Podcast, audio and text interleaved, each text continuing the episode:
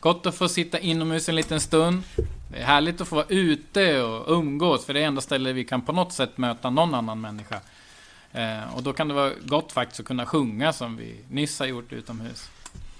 Men nu ska vi få vara med en liten stund här, så ska jag berätta lite mer om den här festen, som det har nämnts om. Just att Jesus har sin stora födelsedagskalas varje år den här tiden. Det är därför julen finns. Eh, och eh, du kanske är så här, men hur går det till att, att liksom fira fest just det här året? Hur ska det gå till i dessa coronatider?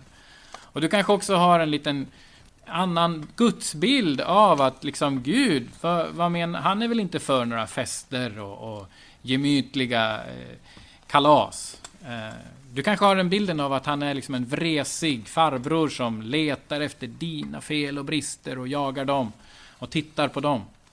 Eller så har du mött några av hans representanter här på jorden som kanske mer är ute efter att varna dig för en massa olika saker. Och, och, och, och liksom jaga dig och, och, du känner dig trängd mest när du möter hans representanter. Och så, så kan det ibland vara. Men jag skulle vilja få ta med dig en liten stund i att få se hur Jesus agerade. Eh, vi kommer in i berättelsen när vi är i, i det som idag heter Israel. Eh, vi är i en by som heter Kana i Galileen. Det är ockuperat. Det är väldigt besvärligt. Det är lockdown, precis som det kan kännas här. Eh, därför att romarna har ockuperat landet i över 60 år. Så att det är ingen enkel tid, men ändå så vill man fira när det finns någonting att fira. Så när vi kommer in i berättelsen så är det, är det två stycken som känner att nu är det dags, nu är det vi, vi vill ha bröllop. Och det blir en bröllopsfest som verkar eh, bli lite för stor på något sätt än vad som var tänkt. Men vi kommer in i berättelsen här och, och vi bara läser ifrån eh, Johannes evangeliet, det andra kapitlet från början. Det står så här, på tredje dagen så hölls ett bröllop i kanan i Galileen. Och Jesu mor var där. Jesus och hans lärjungar var också inbjudna dit. Vinet tog slut. Och Jesu mor sa då till honom, de har inget vin. Lämna mig i fred, kvinnan svarade. Min stund har inte kommit än. Men hans mor sa till tjänarna, gör precis som han säger. Där fanns sex stora stenkrukor för de judiska reningsceremonierna. Krukorna rymde omkring 100 liter var. Jesus sa nu till dem, fyll krukorna med vatten. Och när alla krukorna var helt fulla sa han, ös upp och ge det till bröllopsvärden. Och de gjorde så. Värden smakade på vattnet som nu hade förvandlats till vin.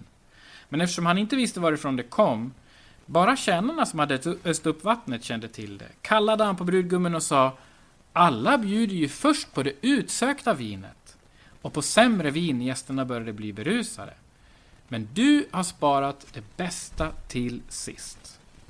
Tänk att Jesus agerar så här när han är med på fest.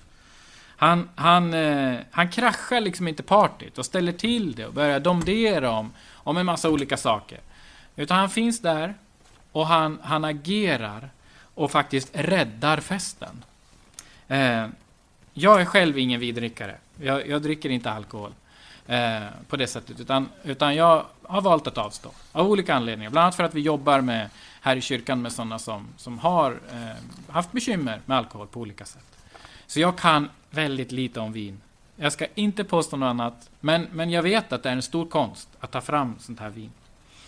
Men jag tänker på, vad visar Jesu karaktär i det här? hur han agerar när han kommer på den här festen och gör på det här sättet. Jo, jag skulle bara vilja säga så här. För det första så, så bryr han sig om riktiga problem. Att bli utan vin på en fest där man bjudit in allt och alla, det var en stor skam för, på den här tiden. Det är en skam även idag om du bjuder på fest och så tar det slut på mat eller dryck och alla inte får del. Det är klart att det blir otroligt pinsamt och oh, man liksom känner att det här var inte riktigt lyckat. Jag har beräknat fel. Vi har ingen aning om varför det blev så här. Om det kom liksom att man bjöd med sin lite extra folk, lite extra grannar och det liksom bara fyllde på och fyllde på på den här festen och så tar det slut. Det som inte får hända när det ska vara liksom någonting att fira på det här sättet. Men vet du, Jesus bryr sig om ett riktigt problem. Ehm, han, han liksom ställer inte att det här är inte mitt område, det här är inte mitt eh, ansvar, utan Jesus kliver in och gör någonting. Eh, och jag vill säga så här, pröva Jesus i dina riktiga problem. Be honom om hjälp, be honom om vägledning. Han kan öppna vägar för dig som du inte hade en aning om att det skulle gå att få se öppnade.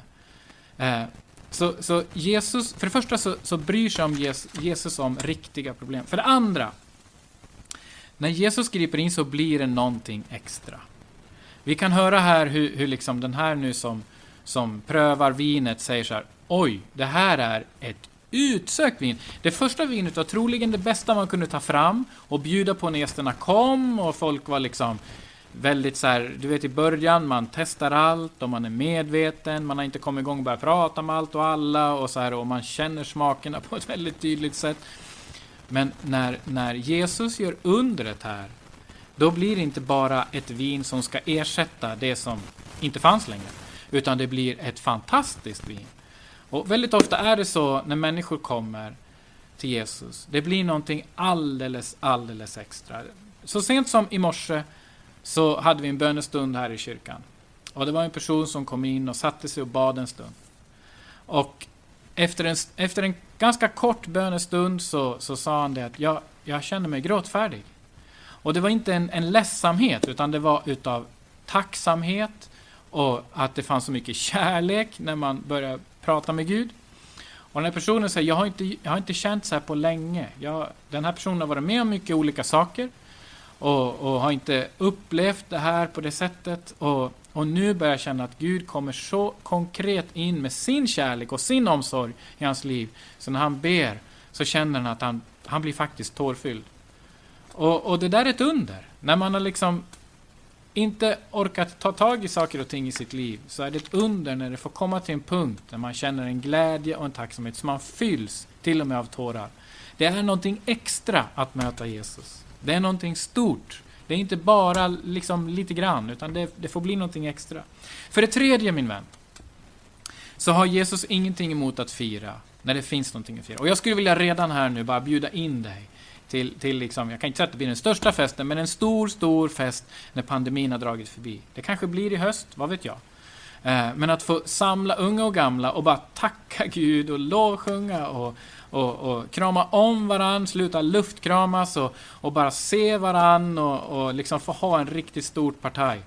Jag ser fram emot det jätte, jättemycket och jag skulle vilja bjuda in dig redan nu. Vår, just den här församlingen, den firar 100 år nästa år. Och tänk om det kunde få bli ett jubelår, kanske framåt hösten, där vi verkligen kan få träffas igen och ha en stor fest. Jesus, jag, jag vet, utifrån det här bibelstället och utifrån andra bibelställen så ser jag att Jesus har ingenting emot att vi firar någonting som är värt att fira, min vän. Och, och tänk om du och jag skulle kunna få fira att pandemin har dragit förbi höst. Jag ser fram emot det och jag tror på det. Och jag vill bjuda in dig redan nu. Så Jesus är ingen sån här partycrasher som ska liksom paja. Eh, utan han är en som vill finnas i ditt och mitt liv. Men hur ska du kunna då fira hans födelsedag nu om några dagar? Ja, du kanske samlar den närmaste familjen, ni kanske kollar på Kalle. Ni kanske har gjort i ordning lite julmat. Men du kanske också är en sån som sitter ensam. Och jag tänker så här att den största partajet, det är att du och jag kan få öppna våra liv så att den som är orsak till festen får komma in i våra liv. Vi kan bara själva bestämma om han ska få vara, finnas med i våra liv.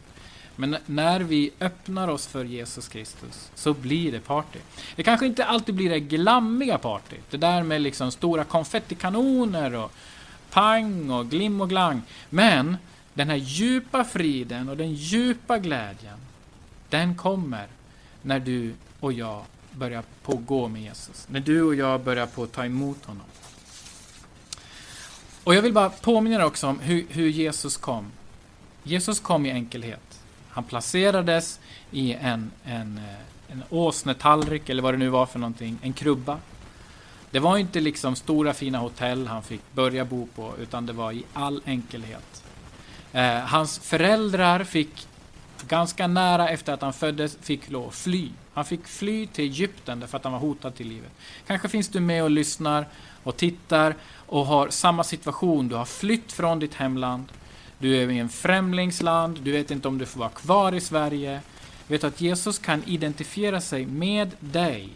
Därför att han har samma bakgrund. Han vet hur det är att få lov att fly.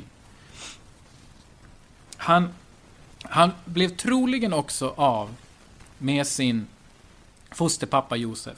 Den som tog hand om honom när han växte upp i början. Troligen så fick Jesus väldigt tidigt kliva in och ta ansvar för sin familj. Se till att det fanns pengar, se till att det fanns bröd på bordet. Eh, det står att han var snickarns son och, då vet vi utifrån den kulturen att då fick han också ärva det här yrket. Troligen blev det hans ansvar att se till att det såldes någon, vad det nu kan ha varit om han snickrade, det, det vet jag verkligen inte. Men det kanske var någon stol han snickrade och sålde och fick in och det blev hans ansvar. Så Jesus vet hur det är att ha försörjningsansvar. Eh, det var ett enkelt liv han, som Guds egen son fick leva för att visa att Gud vill ställa sig på din sida och, och identifiera dig med dig, hur du har det. Och, och det står i Hebreerbrevet 4 så står det så här, vi har inte en överste präst som inte förstår våra svagheter, utan en som själv har blivit prövad på alla sätt som vi, men utan synd. Jesus vet precis hur du har det den här julen. Så, så känner han till om du är ensam. Han vet vad ensamhet är.